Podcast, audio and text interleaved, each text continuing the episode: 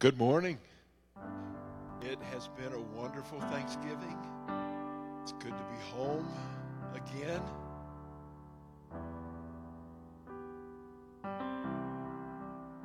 Jesus was born in Bethlehem, and it's important that we realize that the that the prophet Micah prophesied that he would be born there. And at the time of Jesus' birth, there were sheep grazing in the fields. And it's interesting that those sheep were belonged to the high priest. In the middle of these fields was a structure known as the Tower of the Flock. And this tower was the watchtower that guarded the temple flock that was there. And these animals were being raised for sacrifice. And the priest trained the shepherds for a specific task to raise these sheep for to be unblemished for sacrifice.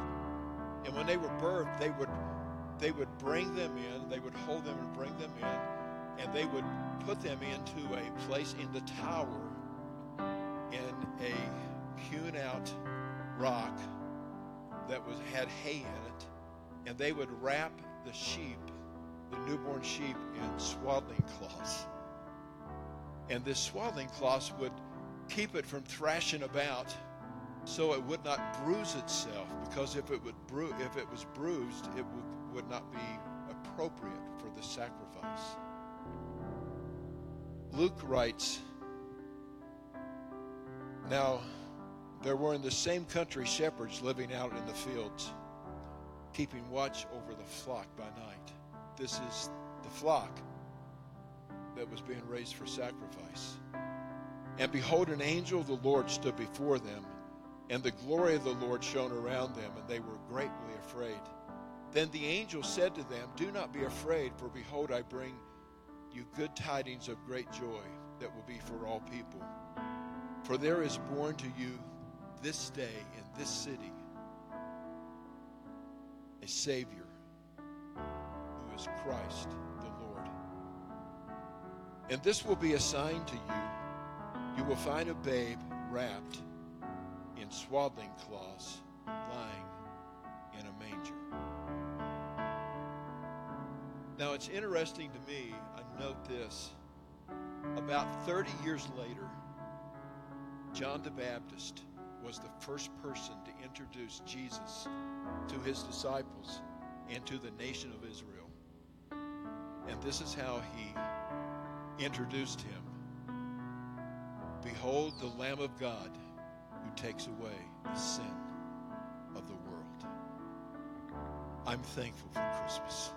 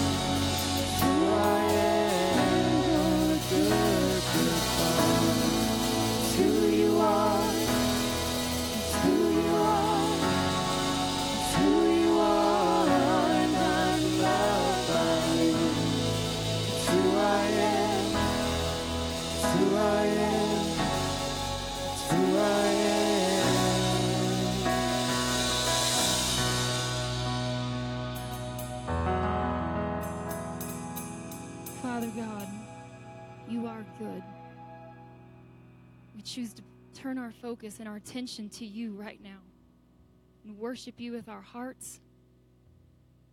I thank you for being the perfect Father, for not um, not ever failing us, for always being faithful, for always being who you say you are, for being true, true to your word. We love you today, Jesus. You are good. We declare that, Father. That's as a truth in your word. We know it's true. Even when it doesn't seem like that, even when things around are happening that aren't good, you are a good Father. You don't have any issues.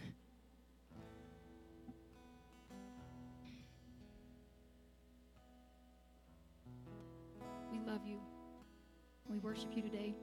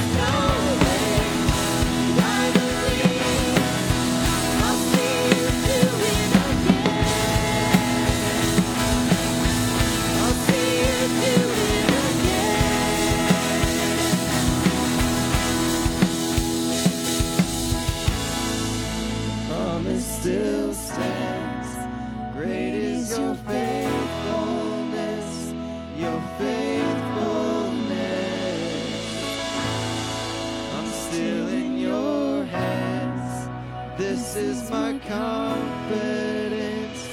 You've never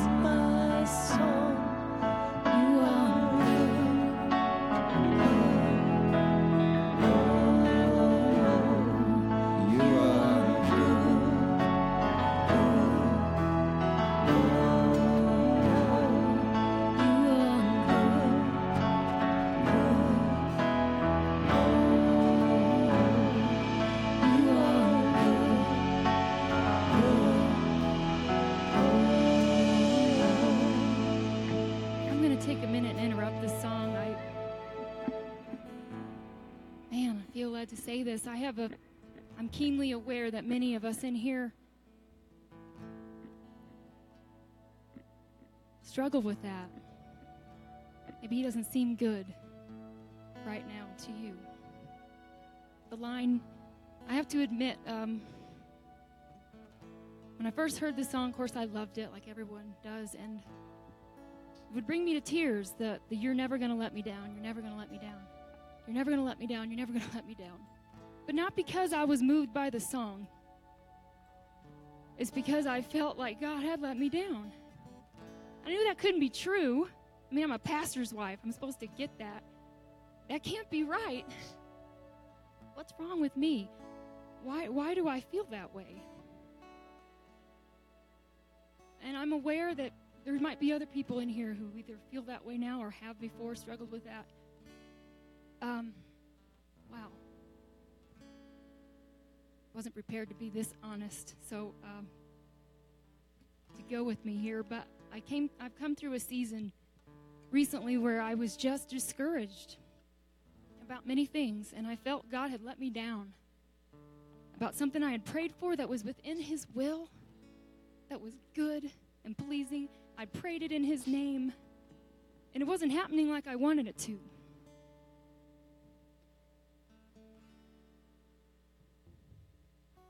And um, God has been ministering to me and showing me that He is good. His word is true, that I have to stop focusing on my pain and my stuff that I'm going through and focus on Him. He is good. There's things that aren't good in this world. People do things that aren't good. But He is good and faithful. He is faithful to His word. And in His word, He didn't say bad things wouldn't happen to us. He said that if you confess your sins, I would be faithful and just to forgive you your sins. He said, If you believe in me for salvation, you have a home in heaven. He said, I will be with you wherever you go. I will never leave you or forsake you. These are the things He is faithful to do and has never let me down. Never, never, never. I was so mixed up with my pain that I had lost sight of that. I hope that encourages someone here today. Um, I feel like I can sing this song with a free heart now. And I get moved now because I'm, he's reminded me of the truth.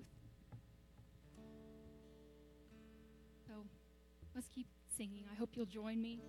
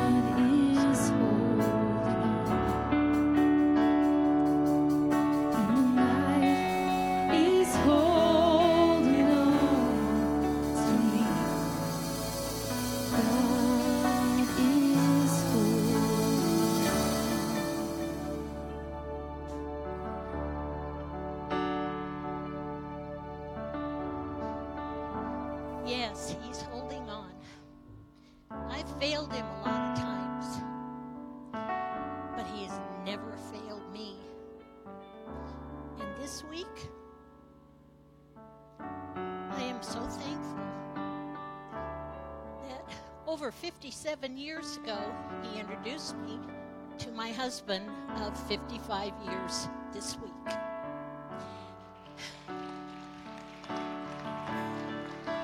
He's had to put up with an awful lot. God, too. But it is a two way street. And God keeps reminding me of that. And He keeps forgiving me. And I praise him and I thank him for giving me this loving man all those years ago.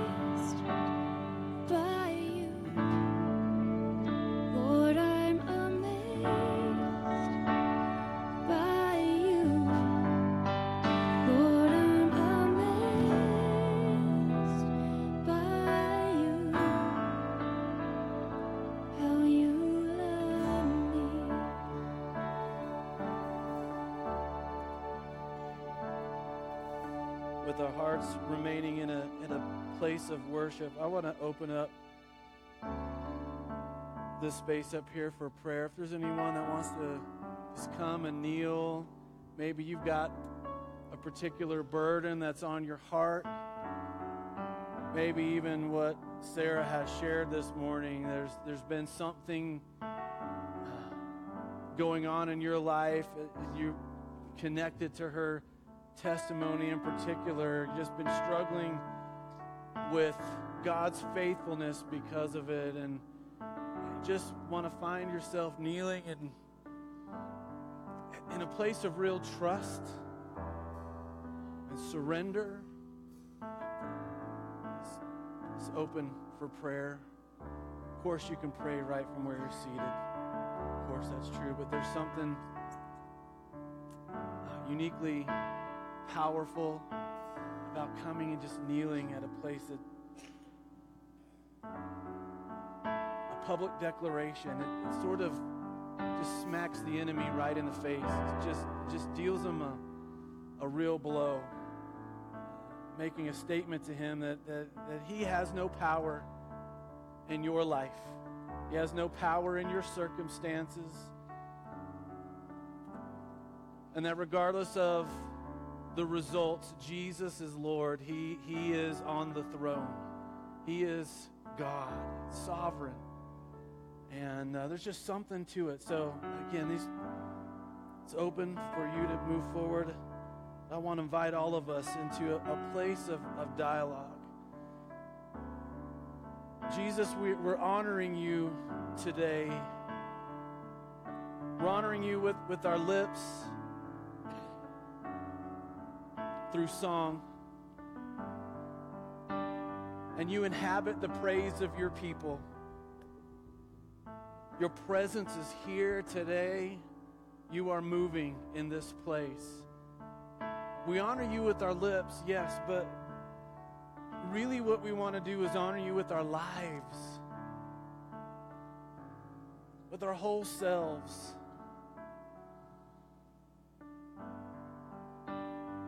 And for some of us today, that is meaning that, that, that we, we have to choose to praise you inside of the valley.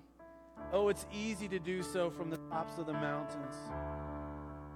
It's easy to do so when all is just well and, and life is just as it should be in our eyes and, and, and we're just enjoying the view of the world from the top of the mountain, but the reality is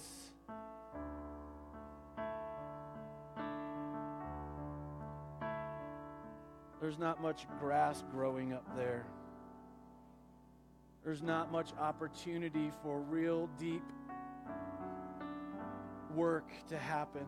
That happens down in the valleys when when times are toughest when when when taking the next step maybe is not as sure. It's in those places where the the grass is greenest.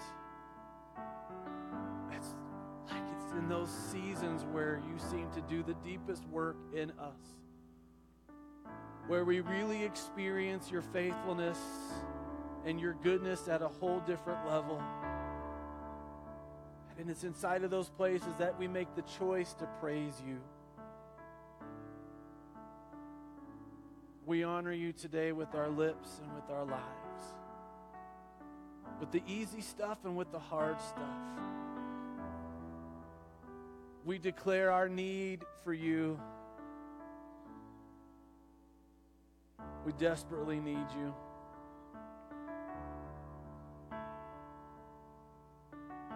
We move into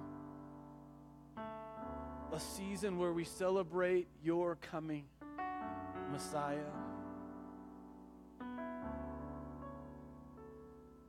And we're told that you, the light of the world, came into the darkness. That is reality of, of this world. It is fallen. yet you came and you brought light, hope, joy, peace, victory. And even in the midst of a of a darkened world, your light shines brightly on us, in us, and through us. It is the miracle of what you have done. It just continues to evidence itself day in and day out. And so we honor you throughout this whole season. You are our God. We are your people. And we praise you. And it's in the mighty name of Jesus that we all prayed. And everybody, everybody said, Amen. We just sing that last part again. How wide, how deep. Yes. Sing it out, church. How deep, Allow the love of God to wash over you today.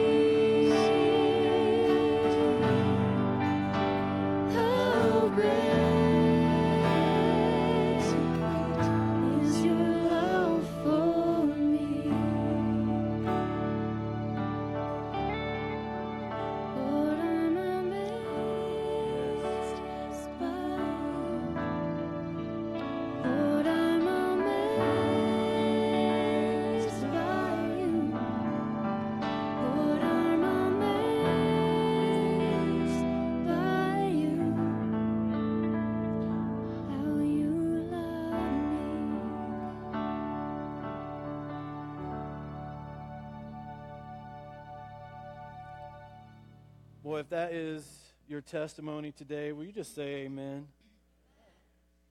I hope it is your experience.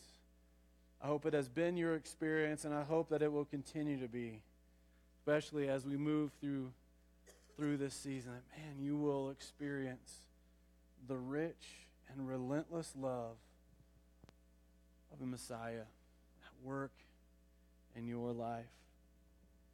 We have a special guest here today. Just gonna, he's he's come to uh, give us a, a little bit of an update. We haven't seen or heard from him since um, June, and uh, Pastor Michael is uh, here, um, and he took George and I on this pretty amazing trip to Ethiopia this summer, and um, as we're and and and I, you know I came back and I shared um, some of, of what had taken place, which was just miraculous stuff. And a number of you have responded throughout the last months, uh, showing quite a bit of interest in uh, what's happening in Ethiopia and, um, and and even looking towards uh, what we might do there this coming summer. So I've just asked Michael to come and share with us a little bit uh, about the progress and uh, maybe just a little bit of looking forward to uh, to what's to come. So, can we? Would you help me welcome Pastor Michael? Um, let's grab. Oh, there you go. Yes.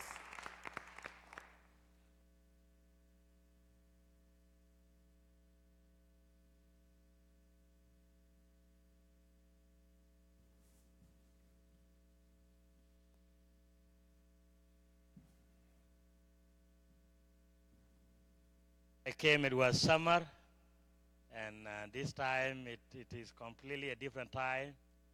So I, I praise God for that. Uh, I just come to say thank you. Uh, thank you for what you have done. Uh, many of you have been so faithful to support the work that uh, the Lord asks us to do with orphans and widows in, uh, uh, in Ethiopia. And uh, without you, we should not accomplish the work that we accomplished in the summer. So I will show you a little bit. Uh, I have a very long slide, but uh, my computer and the computer that you use over here, they, they, they don't actually agree. So whatever I have in my uh, PowerPoint, uh, the computer over here don't recognize it. So we just pick uh, some of the picture uh, that actually uh, uh, we will give you the idea. But the whole idea today, I just want to say thank you, uh, Reverend Brian and George. They've been a blessing to me when we went for the trips. And I believe many of you will join us. Uh, today, I just want to ask you if you can hold the hand of somebody next to you and say, it, We will reach the heaven together. Can we do that? You see, because in heaven we will be together, regardless of where you come from, what you do.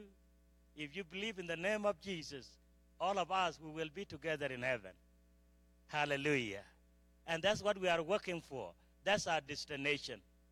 So the hand that you just start check, checking remind us of this unity. Your hand is needed in this place. Uh, so when you go to James chapter 1, verse 27, that's, that's part of our mission statement. And that, that is part of our existing in this world is to care for one another. And that Bible remind me from the book uh, uh, Second King chapter 4, when Elijah went to this woman who have nothing, but she have a very little oil. And, and, and her husband died. And, uh, and, and this woman, she had two sons and said, I have no, I have nothing to eat. And the, the owner of the company wanted to take my two sons as his slave because my husband who died owe him something. And Elijah said, What do you have? She just said, I have a little bit of oil. And Elijah said, Go and bring that. Go and, and collect different jar from your neighbor and bring them to your house. Close your door, and you will see what is going to happen. That remind me this, uh, this morning when I read my Bible about we are actually representing, we are contributing different kind of jar, you see, to those widows, to those orphan children. So we are the hand that are representing that example. So see yourself as a neighbor to that widows who have nothing. But she went around collecting different imity jar. And Elijah prayed, and those jars got filled with enough oil until she ran out of, of jar. So let me just go back to this. Uh, go to the next, next slide. Uh, this is our pastoral training. You see, uh, this is one of the ladies who went with us, Janjadal. She's in, uh, in, in, in Guy Manogloma.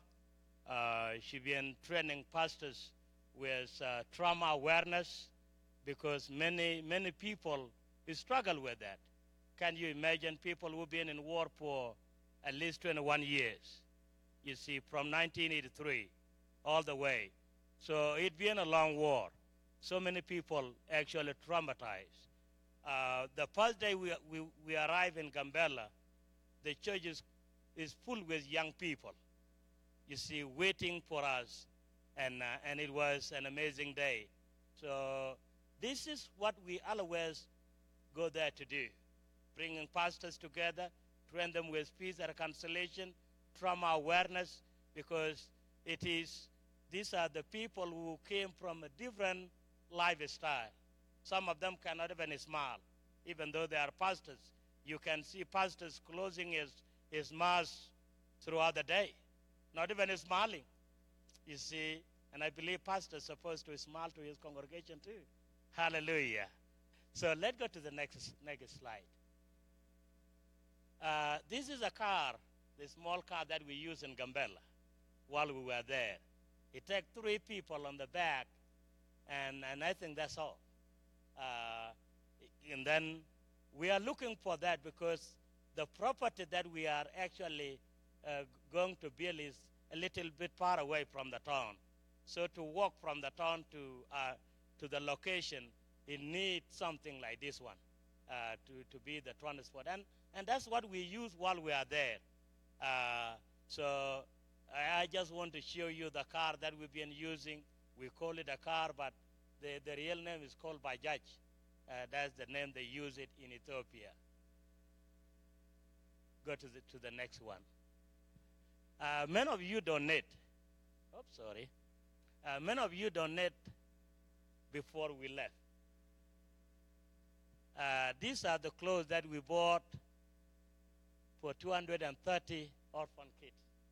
And I remember when we, when we started distributing, uh, Pastor Brian came and said, I don't believe that we are going to have enough clothes for all these children. And he started asking Pastor, Pastors, Pastor David, come on, let's pray for the multiplication of clothes so that God can start, you see, bringing more clothes from uh, while we are there. And later on, we, we, we divide the clothes, and, and we even had some remain, remaining clothes. And I think God did something while Pastor Brian and rest of the pastors were actually praying. So it was uh, one of the miracles. So you can see the way they look right now. You see the happiness that they have.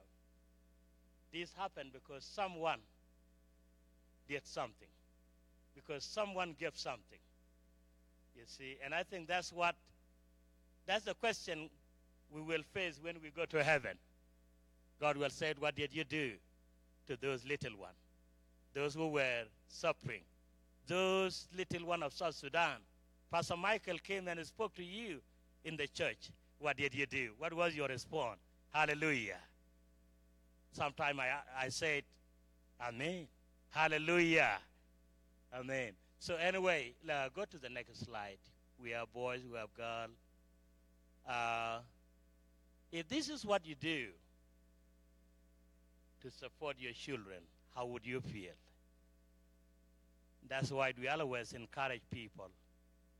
This year, we reached the life of 470 widows uh, through this ministry. Someone would say, how the money being supervised, how the money being given to the widows. Uh, my background educationally, I have a degree in criminal justice. And uh, when it comes to accountability, that's what I'm good at. So I just want to make sure when we give $100 to one widows, we divide them into groups where 10 widows, they have a secretary and the leader. So once a month they come together, they pray together, they check, okay, how is your business going? So they start praying for one another, and they uh, they bring 300 birr, that is equivalent to three or uh, three uh, three dollars, back into into the groups, and the group will decide to to bring in another lady who who need to come into the into the uh, into the programs. So the the money are actually uh, recycling. You see, they don't stay on one in uh, from one widows. So 100 dollars that we give to one uh, widows, she actually help another widows. You see, with whatever she bring back into the groups. So I just want you to be aware, so that you may say, how how this is going to be uh, organized. What is the accountability? Sometime I have a training that I already put together for all the pastors about the accountability of leadership. You see, I give that training to all the pastors so that as, as a leader, you have to be accountable. You see, doing the right thing for your people and make sure that they do it right. So that's what that's why this ministry is running. Because it started operating since 2009. You see, with the accountability that we set together, with the best leadership that we, we put together, so this ministry is actually operating without corruption. Because that's what I went to school for. Hallelujah. You see, uh, and I, I, I always point that to, to them. So this is how, that's why we went there. We said, take this one off. Here's, here is $100. We not just take it off. She, she have to come and say, if I get $100, I can do A, B, C, and D. We said, she's the right person. She know what to do. She can be the best businesswoman. We train them. We give them orata- or, on, orientation. And then, and that later on, uh, one of the boy called me in Kenya the other day, and she said, we've been so thankful to what Africa Relief Ministry did to, to our mother, to our family. In 2010, you see, that boy ran to Kenya together with, with, with, with, his fa- uh, uh, family. But when our mom involved into this program, his mom actually started helping them. And the boy called me and said, You may not realize this. We've been part of what this ministry has been doing. So it's actually touching so many people's lives. We already have 407 widows that we reach. Is it not a blessing? And each of them may have five, six, seven, eight children. So if you multiply many the children that we help through those 407 women who actually whom we teach to to, to, to help their own children, how many kids? You will end up having thousands of children that we already touch their life. Hallelujah. So go to the next one. So this is the property, the, the land that we that we bought for for a thousand dollars. Uh, it is six and a half acre of land. Uh, we bought it for a thousand dollars, and I think it would be a miracle if you can uh, buy the land, six and a half acre of land here in uh, in uh, in Woodland. Uh, it would be you may you may talk. You can even go on the on the street and say, "God bless me," uh, if you can get that one over here. But we get it over there, and we start putting the fence around it. That one is like 70 feet on on all the four corners. That's what we did, and we want to finish it the same the same way. We only need uh, uh, ten thousand dollars to to have the same fence, the same the same one on the places that we did not finish yet. God may touch your life and say, I want to be part of that fence. I want to make sure that we fence it. When we finish fencing this, we will start building houses for orphans and widows. Uh, go to the next one. So this is the main door right now that we put. Uh, this door is already is already there, so you can see people looking what is going on inside. Uh, go to the next one. This is our plan. This is the main center that we are going to use for worship. We are going to use for uh, uh, educational training. We are going to use this center for so many things. It has so many doors around it. You see, like windows. So those, those, those one we can open them uh, when we are giving a training, and it costs 160,000 uh, if we build it over there. Uh, we are raising fund for that, uh, for that property, because we believe it will be useful, and and and God can change the life of so many people. Go to the next one. These are the houses that we want to put around the property, and those who live in those in those houses, those children can go and worship in the center that I show you. You can go to the next one. That's the total of of our project. These are the money that we that we need. If we get those money, we will have 250 rooms. We will have the main center being built, and and I think whoever contribute, we want to make sure that If somebody said, I want to build a one room, we will put his name over there or his picture for the future memory. You see, and uh, and if somebody donate five hundred thousand, we can just call him, and all of us can can can come around him and and bless him. I, th- I think that's what we can do. Hallelujah, hallelujah. So anyway, uh, I'm not going to uh, spend the time. Pastor is going to preach. I have a lot of, li- of, of things that I list, uh, but because of the time, uh, I just want to, to let you know that you've been a blessing. Join us. We are hoping to go back again in 2019. You wanted to come. You can hear more after the services. You can join us. I have some envelopes. that- I have a flag of South Sudan. They are already there. We have a little bit of one of the place over there. You can go and check the, the flag of South Sudan and, and see what it look like and all the envelope that we have. We still need your support. We still need your prayer. We still need, you see, whatever you can do to change somebody's life. Let's join our hand together. And may God bless you. Uh, Yeah. Pastor can, can ch- share us of the things. All right. Thank you, Pastor Michael. Yes. just for uh, so just for clarity, um, the 160,000 uh, that will that will accomplish building a facility that kind of looks like this, just a big spa- big meeting space uh, for worship services, but also for the gathering, pulling the pastors together for training.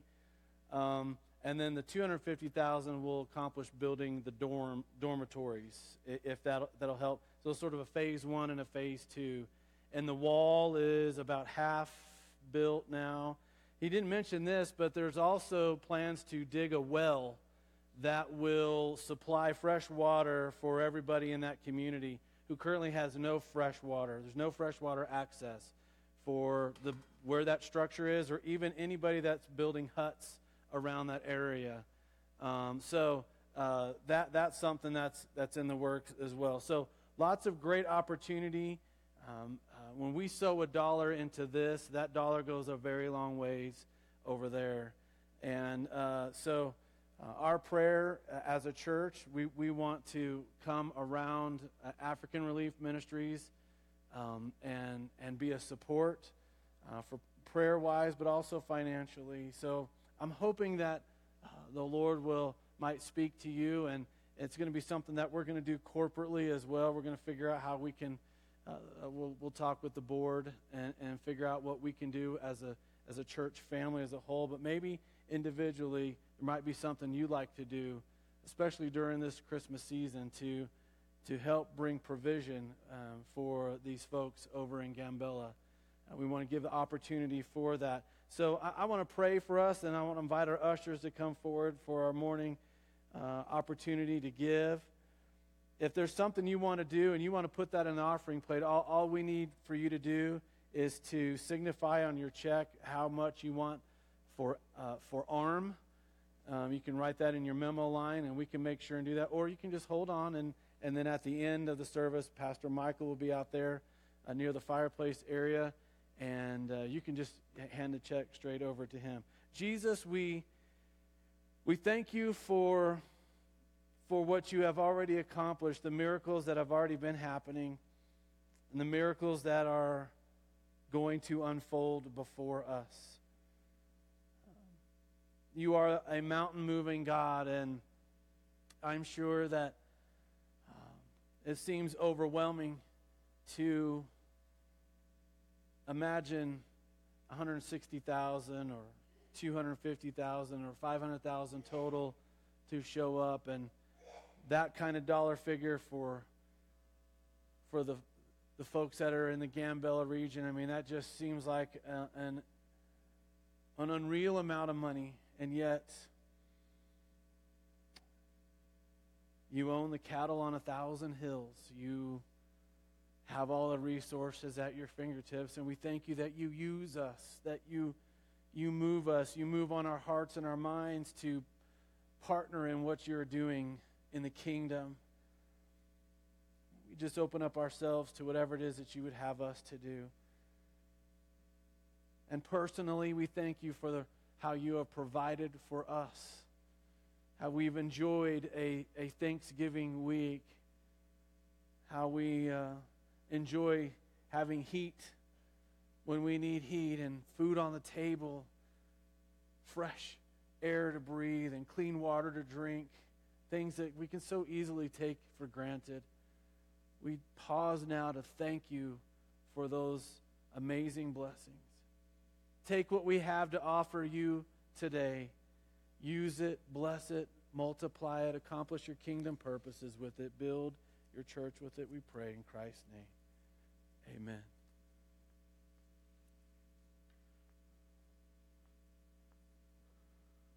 And I would just add that it's, it's exciting to see what's happening through Woodland Life Center. You know, when Jesus gave instructions to his disciples just before leaving earth, he said, I'm going to fill you with the Holy Spirit, and you will be my witnesses in Jerusalem, Judea, all Samaria, and to the ends of the earth. And our, our goal here is to model our mission our missions work uh, uh, uh, uh, with that. So everything that we've been doing with Zuni, and we, we had uh, uh, the Miller family went to Zuni again. Um, we're going to get a report from, from them. Um, let's let, can we do that next week, Terry? Great. So what we're doing in Zuni, what we're doing with Gambella, and even what we're doing through our meals here on Thanksgiving Day, Christmas Day we're really trying to fulfill that, that picture um, with what we can do through Woodland Life Center. So I'm just, just so excited to see how this is all unfolding. We're just walking out the gospel, trying to make sure that everyone in the world knows that Messiah has come, that the Savior has come, and He changes us. I want to invite you to Luke chapter 3. Gospel of Luke, chapter 3.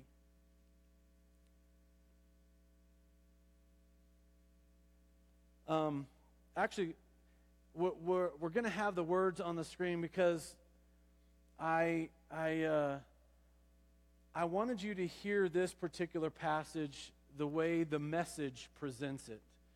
Normally, we read out of New International Version, but I have it on, on the screen here today from the message. This is a story where, where John the Baptist is, is doing his thing. Uh, so it's probably a passage you know pretty well. But as we read this, I, I want you to hear how, how it's described here through the message. In, in the 15th year of the rule of Caesar Tiberius, it was while Pontius Pilate was governor of Judea, Herod, ruler of Galilee, his brother Philip, ruler of Iturea, and uh, Trachonitis, Lysanias, ruler of Abilene during the chief priesthood of Annas and Caiaphas, John, Zacharias, and all of those names are thrown in there because it creates a historical accuracy. This is exactly when this happened. And you can go through the annals or, or you can go through historical records, you can find all these names. You can know exactly when all this was taking place. That's why he lists those names out. John Zacharias' son, out in the desert at the time, received a message from God. He went all through the country around the Jordan River, preaching a baptism of life change leading to forgiveness of sins, as described in the words of Isaiah the prophet. This sounds so great. Thunder in the desert prepare God's arrival, make the roads smooth and straight. Each ditch will be filled in, every bump will be smoothed out, the detours straightened out, all the ruts paved over. Everyone will be there to see the parade of God's salvation. When crowds of people came out, when they came out for baptism because it was the popular thing to do, John exploded. Now, um, when you look at, we're just pause here for a moment because I want to bring a bit of clarification. When you look at Matthew's account of this same story, you, we get a little bit of a, of a narrower fo- focus on this. It was the popular thing, and people were coming from all over, but he didn't explode at just the crowd in general. Pharisees and teachers of the law were starting to show up on the scene. And this is what really made John angry. Because basically, because it was the cool thing to do at the time, these guys now were, were coming to check it out and possibly wanting to participate in this. So when he's exploding, he's not exploding on the general public that's coming with, with good hearts. He's exploding at these guys that he calls brood of snakes. So he looks right at them brood of snakes. What do you think you're doing slithering down here to the river? Do you think that a little water on your snake skins is going to deflect God's judgment? It's your life that must change, not your skin. And don't think that you can pull rank by claiming Abraham as your father. Being a child of Abraham is neither here nor there. Children of Abraham are a dime a dozen, they're everywhere. God can make children from stones if He wants to. What counts is your life. Is it green and blossoming? Because if it's dead wood, it's going in the fire. The crowd then began to respond to this. So, what are we supposed to do? So, he begins to answer their questions very poignantly. If you have two coats, give one away. Do the same with your food. Taxmen, they came to be baptized and they said, Teacher, what should we do? He said, It's simple. No more extortion. Collect only what is required by the law.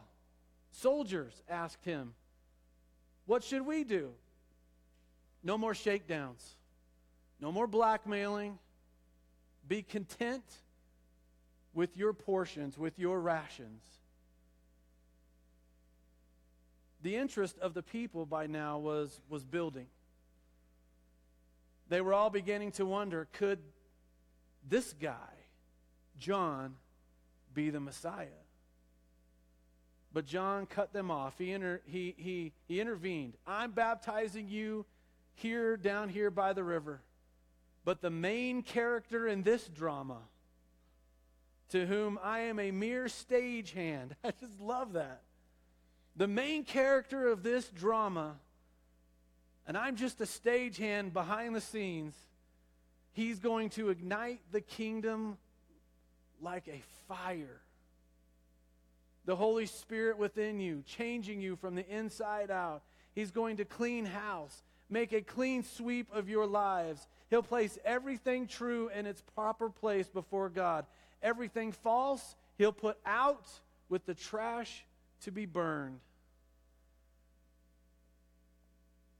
Uh, there was a lot more of this words that gave strength to the people, words that put heart in them the message. But Herod the ruler, stung by John's rebuke in the matter of Herodias, his brother Philip's wife,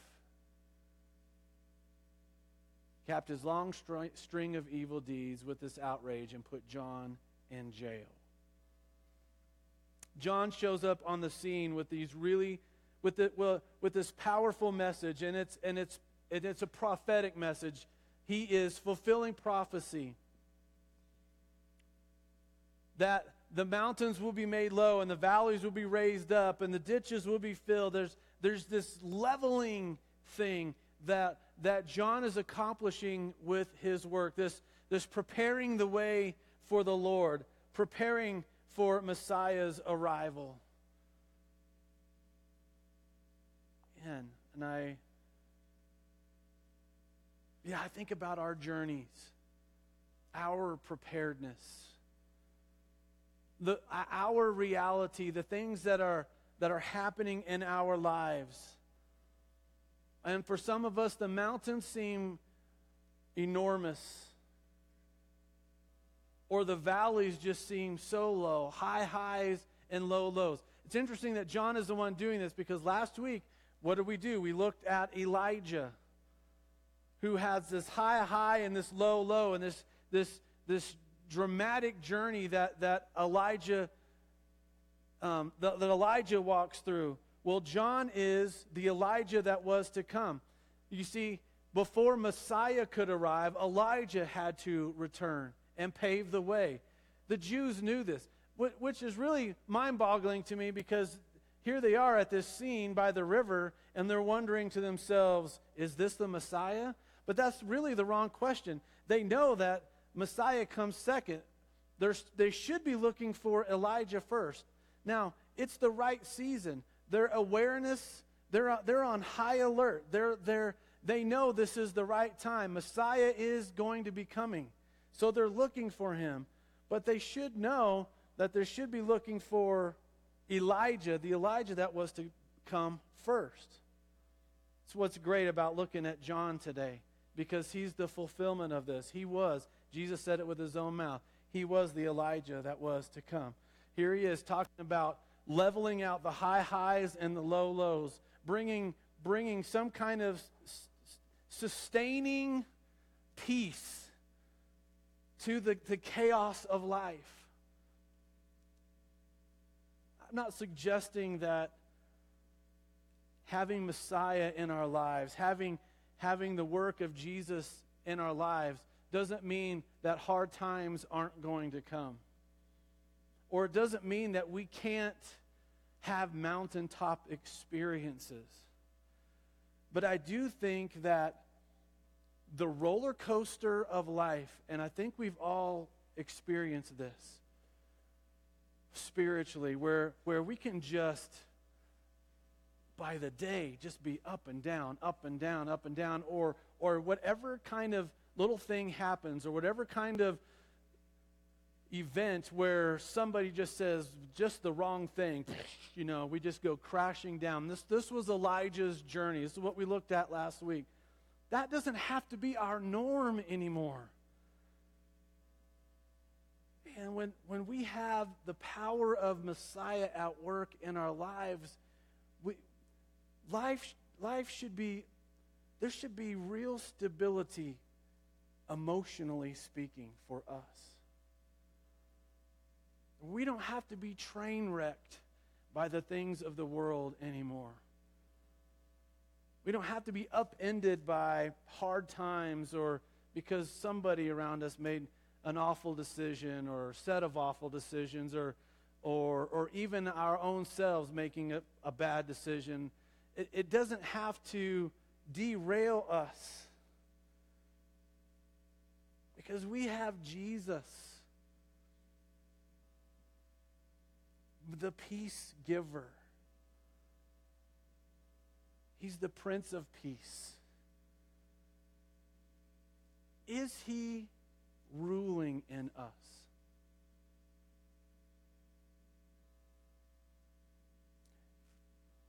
Does he have the lead role in your drama? Or have you made him the stagehand?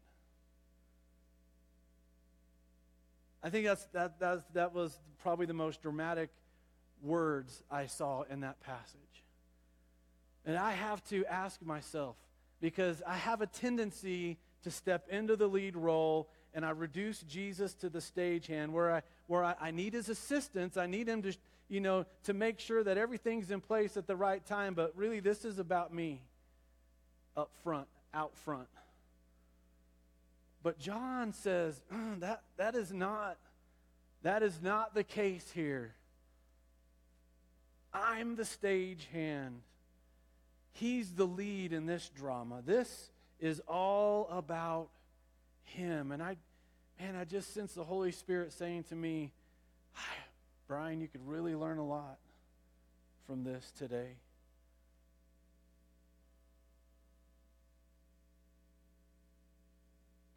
You want stability in your life? Let Jesus take the lead. Let him have the lead role. And I and I think, okay, well, what does that look like? What does that mean? because there's still things to be done. There's still decisions to be made. There's, um, you know, the job will continue tomorrow. Life will continue tomorrow. I'm, I'm, I'm still parenting day in and day out. Homework will have to ensue once again starting tomorrow. All, you know, the normal things of life. But can there be a way where I'm functioning where Jesus really is the one doing it? In other words, when I start to get overwhelmed by all the to dos, that's where my emotions start getting volatile, right? That's where that's where and, and I'll and I'll end up saying something harsh to my kids or or my wife or or whatever. That that's where that's where my volatility kicks in where if maybe if Jesus is taking the lead in this, then it's his words coming it's not reaction anymore, okay? It's the difference between human reaction and and responding. The reality is, people around me are still going to make their mistakes. And me being human, I'm going to make my mistakes. But I'm wondering if, if Jesus has got the lead role in this, suddenly the way I respond looks and feels a lot different than if I'm taking the lead role. I can tell you there's going to be reaction my, my humanness is going to kick in. John's just giving us a great uh, template for life. Jesus is the lead in this drama. I'm just the stage hand. Jesus, what can I do to assist you today? to make my life as fruitful as it possibly can be, regardless of the environment, regardless of what's unfolding, and regardless of how all the other actors on my little stage are doing. how can I help you make my life as fruitful as it possibly can be? And how can I get out of the way so I'm not screwing it up or making it worse?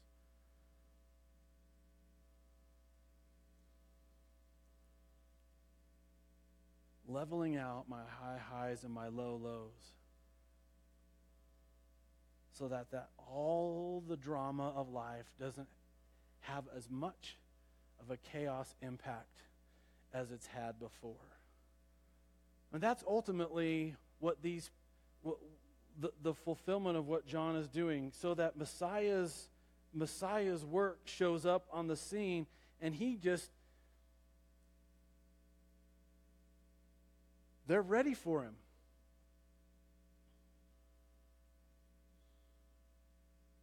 Are we really ready for Messiah's work in our lives?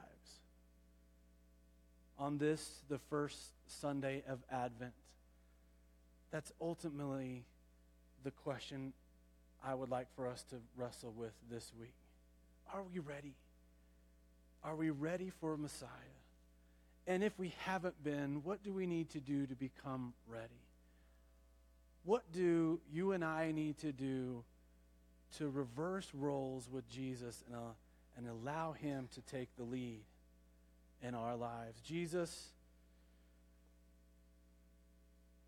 we, we're, we're here today. We, we've come into this space today because we all believe in you. We believe in, in, in who you are. We believe in what you did. We, we believe in the reason for the season. All those cliches. We, that's ultimately, first and foremost, why we have even taken the time to drive through the, the ice and, and get here.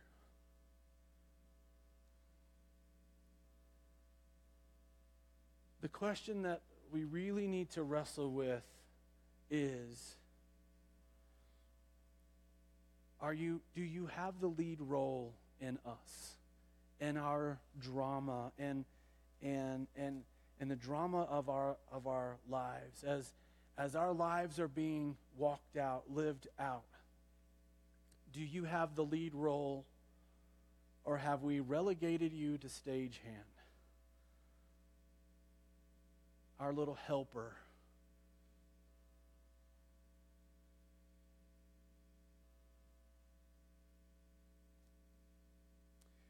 Probably ex- this explains why you said that we need to pick up our cross every day and follow you. This is probably a daily decision to give you the lead role for the day, to move you into a place of leadership for the day, so that as we walk through our days, as we are checking off the to do lists, whether we're at work or at home or at play, whatever it is that's going on, that it's you accomplishing it through us. So that it's your word speaking through us and it's your love coming through us. That you changing us from the inside out so much that, that the people around us are experiencing your presence through us. More of you, less of me. Oh, that's what John said. That was John's explanation to the crowd. I'm not Messiah. I'm not even worthy to tie his sandals. He's the lead in this thing. I'm just I'm just a backstage worker. Don't look to me.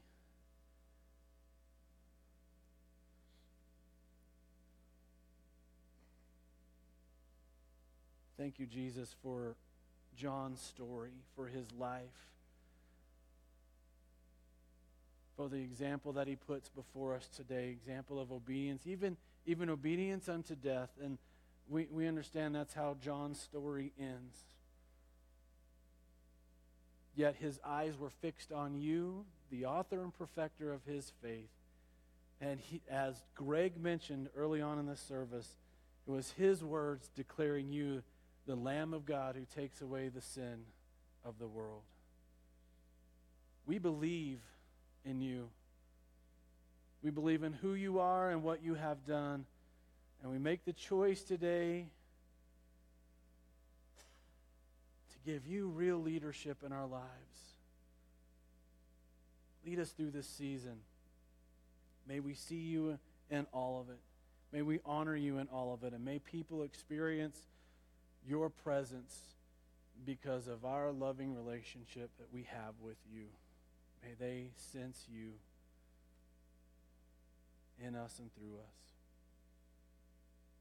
And it's in the mighty name of Jesus we all pray. Amen. You stand with me.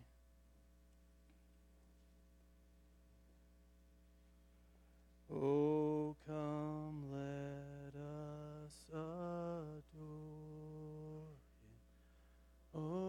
come, let us adore Him. Oh, come, let